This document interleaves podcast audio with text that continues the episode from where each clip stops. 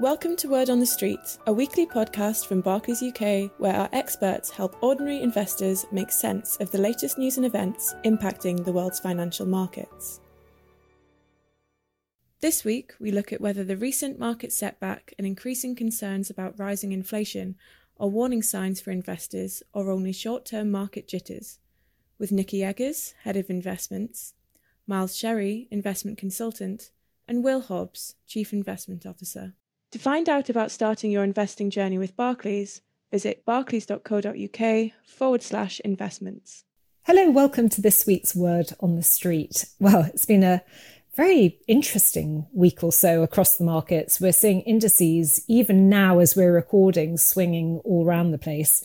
But the S&P, which, which is the major US index and, and benchmark for performance, hit an all time high last Friday and has been swinging around ever since.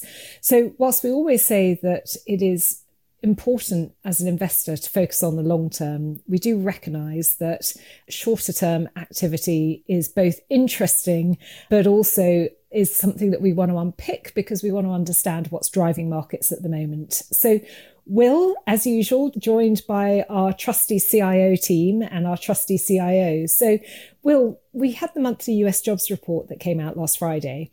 And my understanding is that, you know, expectations were around a million new jobs to have been created, but the number actually came in slightly below that. Is that something for us to be concerned about? Uh, yes. I mean, hello, Nikki. Uh, it was a big miss as it goes. It was around a million expected, like you said, and uh, the the number came in sort of you know a bit over two hundred thousand in the outcome. That, I think there's probably a few points to make. So first of all, the obvious di- disclaimer: labour market data tends to be pretty messy, prone to kind of giant revisions after the event. So we don't want to you know we want to be wary of paying too much attention to one month of data. You know, if you look at the three month trend, for example, the sense is still that the labour market is is, is still recovering pretty briskly. The other point to make, and I think, you know, there are just a couple of things, further things to bear in mind. Uh, we've pointed out before that this crisis has forced the US and global economy, UK included, to, you know, change, adapt substantially. Um, so the digital leap forward that everyone's talked about may well have changed the nature and number of jobs available. Uh, some people will be trying to find, you know, very different jobs to the ones they left back at, you know, during last year with very different skill requirements potentially. Uh, and that could easily be complicating the kind of match matchmaking process between firms and uh, prospective employees. Some are also arguing um, that the generosity of the emergency unemployment insurance scheme in the US is creating some difficulties. Uh, so the unemployed, some argue, are essentially not incentivized to come out of unemployment, at least until September when that support fades a little bit. You know, maybe I, I wouldn't want to overplay this particular point. Personally, there are around 10 million people on the sidelines in terms of the US job market. Um, and I think around 3.5 million of them are currently claiming unemployment insurance. So it's not going to explain everything. I think the main main point though for me is that you know this is this is you know an incredible crisis. You know it, it, what's happened in the in the labor market is incredible. The number of unemployed that you've still got is comparable to the world even after incredible gains um, in employment that we've seen since the recovery began. The number of unemployment you've got still in the US is comparable to the worst point of the great financial crisis. You know that giant recession in our rearview mirror a decade ago. So we are seeing in the US what the furlough schemes are clearly obscuring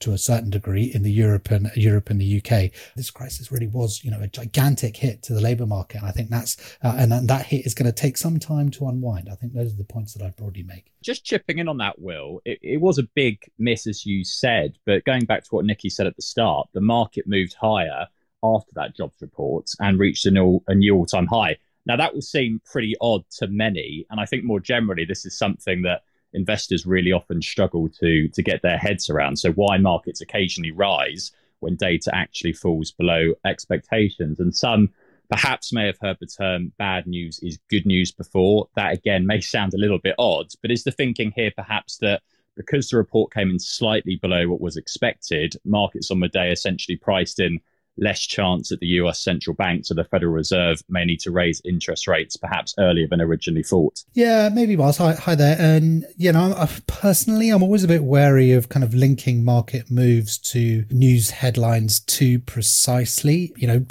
I guess market bores like myself, that's kind of our job to try and sort of make the link. But, you know, we tend to think that, you know, I mean, from our perspective, you know, talking to the guys, we, we were already thinking that the market had got a little too excited about the potential uh, for rate rises in the US in any case. So maybe that was a bit of a correction. But again, I, would be wary of kind of being too strong on that, uh, that point, though that was certainly sort of, you know, what the talking heads were, the link the talking heads were making. And Miles, to your point there, you know, we saw, we saw the all time highs on, on Friday in the US. And since then, the UK market, the FTSE 100 being being the top 100 stocks in the UK, that that fell quite considerably on Tuesday, so two percent or so, and that was, from what I read, being attributed mainly from inflation fears coming from the data coming out of China.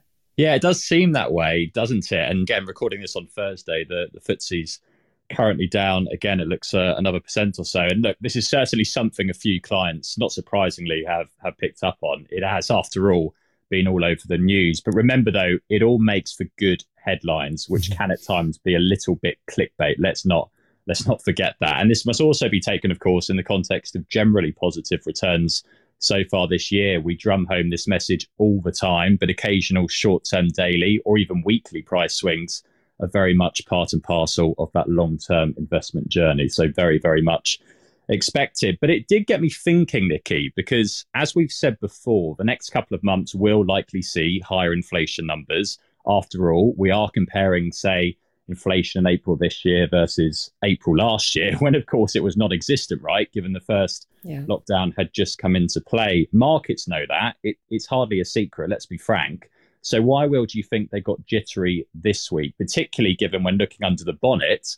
The real inflationary pressures originally seemed to be stemming around rising commodity prices.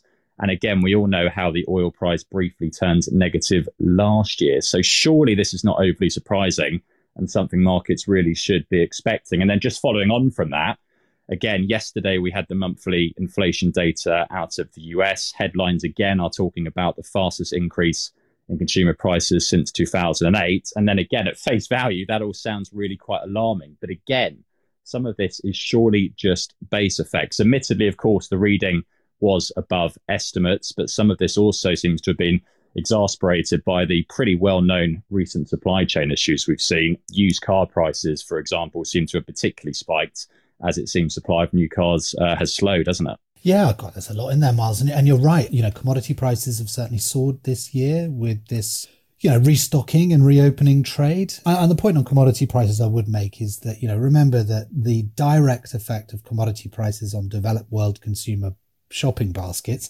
tends to be quite small. And in order for this upwards pressure on inflation to be sustained beyond this year, which is really what we're looking for, I guess, you know, a change in the in the trend in inflation uh, away from the last few decades of, you know, disinflation. In order for that to be sustained, like I say, you'd have to see that rate of change in commodity prices continue or even accelerate. Now, that remains, you know, quite unlikely to us, I have to admit, particularly in the context of kind of reasonable assessments on the outlook for demand and supply and the major commodities like, you know, oil, copper, iron ore, and so on. Now, more broadly, you know, the success of the various vaccination campaigns has dragged forward a bit of inflationary pressure in the US, like as you allude to that US CPI this week. However, I think the really important point is it, it's what lies beyond this reopening surge that is really important to consider for the outlook for the markets, interest rates, and, and so on. We'd always counsel humility there. But, you know, if you think about it, there's, there's a little bit of a supply side choke in the services sector expected. You know, people in the US and elsewhere are going to want to go out to restaurants and go on holidays, and that might confer a bit of pricing power temporarily on some of those companies operating in those sectors as labor shortages in those areas has kind of passed through to consumers. But will that sustain? Will that be the case once everything gets back to, you know, whatever normality awaits us on the other side of this pandemic? And those are, you know, big and unanswerable questions from our current vantage point. We're only guessing. And from our perspective, we're still sort of on the skeptical side of that. We still think that probably, you know, that the base case is that this is a temporary spike in inflation rather than anything more uh, durable and sustained. And Miles, you mentioned earlier the reverse of the received wisdom that bad news is good news. We we're sort of seeing market concern building about could this mean that rate hikes might come so earlier than anticipated to, to try to cool down the economy with inflation being a, a, a sort of growing concern you know if we do see that we we might see some bumps in the road but Is the team, Will, thinking that, you know, over the medium to long term, this could be digestible by markets, or is this something that we really need to keep a close eye on as, as being the indigestion that, that, that this could cause? Yeah, I mean, it's certainly significant, isn't it, Nikki? I mean, I, you know, if there is a change in the path of sort of expected interest rates, and there are parts of the global capital markets complex, which had maybe become a little bit too wedded to the idea that inflation was a, you know, a beaten foe, a relic of yeah. the 80s, you know, like me. Uh, and therefore beaten foe as well. Uh, and therefore, you know, interest rates would remain low for the, you know, for the foreseeable.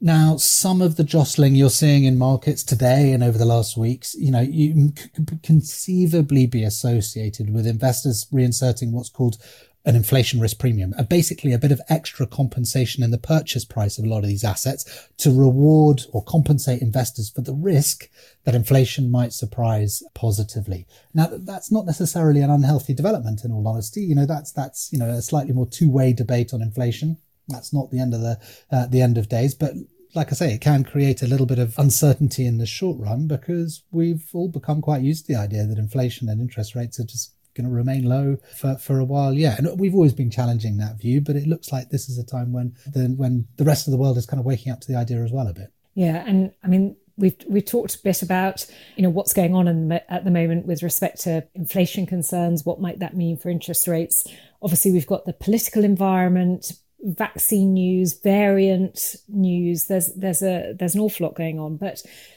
as a team you guys provide us the sort of clarity around where to make adjustments within funds and por- portfolios to to try to at least focus where where there are sensible shorter term opportunities.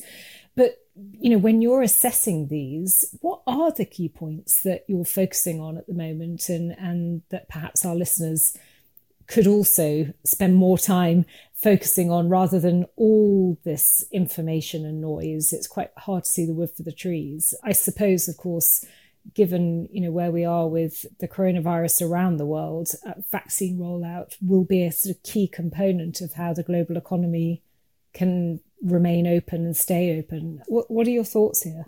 Yeah, I mean, it, it's good points, Nikki. I mean, I think it's very easy to get whipsawed about by you know by markets who can feel uh, you know plunged around by the godforsaken sea. And I, and I think you know particularly if you're trying to link incoming news to buy sell opportunities. You know a good example of this is March last year. You know it's not you know the the the, the incredible kind of dizzying rally in stock markets that began back in March of last year did not begin suddenly when the news flow necessarily improved or the outlook suddenly looked brighter and the pandemic was, you know, that things were sort of getting better and the, the economy looked like it was going to improve. It was actually when the news just got a little bit less bad. The worst cases were slightly minimized and that allowed people to sl- slightly change the range of expectations uh, that they were embedding into market prices. And I think the point about that was that nobody felt like buying stocks at the time. And I think the real points that I would make here is two things. One, in my opinion, and this is self-serving as always, but this is a full-time job for dedicated people looking at it all the time. It's not something you can do part-time off the side of your desk. We have a team of people looking at markets full-time to do the tactical allocation portion of the portfolio, uh, and it's it's hard work. You know, it's it's a hugely competitive game played by hundreds of thousands of professional investors trying to scoop up basis points of extra performance. There are no easy big wins here uh, or obvious inefficiencies to target. And the second point is that this is an activity that we do at the corners, the edges, the fringes of your portfolios of multi-asset class funds, because we could never muster sufficient confidence in our particular vision of the future or range of, you know, futures to sort of to, to, to, to, trade more than that fringe of the portfolio. So really we're just trying to add tens of basis points per annum with this activity. This is not something we go all in, all out or anything like that. It's much more considered and much more restrained than that. I think that's broadly the killjoy points I'd make on it. And just a just a brief follow on there, Will. There's there is so much, as Nikki said, going on that even earnings season actually seems to have taken a little bit of a backseat in the old news pecking order. Now, I know the team tend to pay little attention to this, but it is something that I find clients occasionally ask about. And we have also seen some blowout numbers in truth.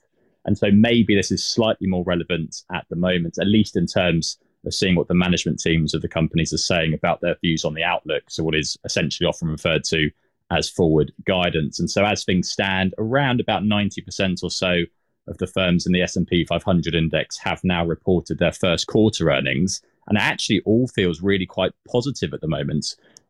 Adding on to the fact that the typical trend is for expectations to be moved downward, but it's actually been the reverse so far, hasn't it? Yes, I mean uh, you're right. I mean it's not that we don't pay any attention to this. It's just that in terms of a sort of trading signal, these things are of less use than often advertised. I think. I mean the way that I often, oh, my old mentor and boss used to describe it was a game of cat and mouse between chief executives and analysts. And analysts are trying to guess the number, incredibly sophisticated, educated guesses, of course, based on uh, lots of models and so on, lots of complex modeling with regards to the company profits. And analysts are trying to guess the corporate, the quarterly profits numbers and and uh, and get it right. And CEOs are, you know, there to guide them to a certain extent uh, to what that right number is to their best their best three. Now, generally, what you find is chief executives gives themselves, you know, an aggregate, an easy, sometimes an easy bar to hop over, so that they know that they can announce a beat on the day in terms of earnings expectations. Uh, that's not necessarily cynical. It's just that, you know, it's conservative guidance, you know, managing expectations. That's uh, the right way to go. But what that means, in a sense, is that you don't want to pay too much attention to it. And the market has long since got an, its own idea of uh, what earnings are going to look like. And it's not often the same as the analyst expectations. And, and this earnings season is a good example. Actually, you've seen absolutely stellar earnings and they've landed with a bit of a thud on market expect on, on the market, haven't it? It's not like you've seen huge further surges in the share price because these, this very strong quarter has long since been priced into markets. I guess, Miles, just what I'm hearing from Will is is a is a broadly optimistic outlook for the rest of the year, although keeping keeping a, a sort of weather eye on on what's going on. But if we do continue to see markets rise, investors will you know, presumably see that as a reason to stay on the sidelines. And, you know, that, that is often something that we talk about on this podcast because it is human nature. You know, human nature, there's the fear of missing out, but there's also the bigger fear, which is I don't want to make a mistake or what I perceive to be a mistake. Are there any points that you can share with our listeners around how to think about this? always the way, Nikki, always the way. And look, I completely get it. As you say, it is a significant emotional barrier to to overcome, really. But I think the first thing I point to is actually that Robin Luke made some very good points here a couple of weeks ago on this, looking at the sell in May adage. Well worth a listen if you have not already. But Alan and Josh from the team are actually also working on an article at the moment to unpick a little bit more of this in the context of historical market performance around all time highs. And so, as listeners have heard countless times before, new all time highs, and Will is always making this point, they really should be the norm, not the exception. If you, of course, take the view that most surely would, that as we get better at essentially making stuff and doing so more efficiently, profits and therefore share prices should over the long term rise. An interesting point, though, that Alan and Josh do make uh, to add some context to this is whilst we, of course, need to be very wary of solely looking at history, if you look at, say, the S&P 500 in the US since 1950, the index has actually been within 5% of a new all-time high just under 45% of the time. So that really does suggest, right, that this is very much the norm, not the exception. And they also then looked at performance of the index over the next 12-month period when the S&P was within both 5% of a high or also more than 5% away from the high. Now, as we know, past performance is, of course, not a reliable indicator of the future. And this is, of course, just looking at one stock market index. But the takeaway here is there is minimal difference in subsequent annual returns. So, whilst all time highs, of course, sound scary for long term investors, they really should not serve as too much of a too much of a deterrent. Uh, really interesting those those stats. I, I didn't I didn't know that that was that was the scale of it. But intuitively, as you say, whether it's you've got to be in it uh, to win it, but but more often than not, all time highs will be made just by the natural course of markets. But but as as Will often states, you know, the, the sooner that you take that leap of faith to the you know to the amount that is reasonable and you have the capacity for, the better your chance of harvesting some of those those returns that come from our increased productivity, humanity's ability to continue to innovate. So plenty as ever to to be thinking about, and for our listeners I'd just remind what Will said earlier that whilst it's our job to to watch everything day in day out for many for for most investors it's a case of having a diversified exposure and uh, being patient, sitting pretty is probably the best advice that, not that it's personal advice, but the best pointer we can give. So, with that, we'll wrap it up. Will, Miles, thanks very much. Enjoy your weekend when it comes, and uh, we'll speak to you all again next week. All investments can fall as well as rise in value, and their past performance is not a reliable indicator of future performance. This podcast is not a personal investment recommendation.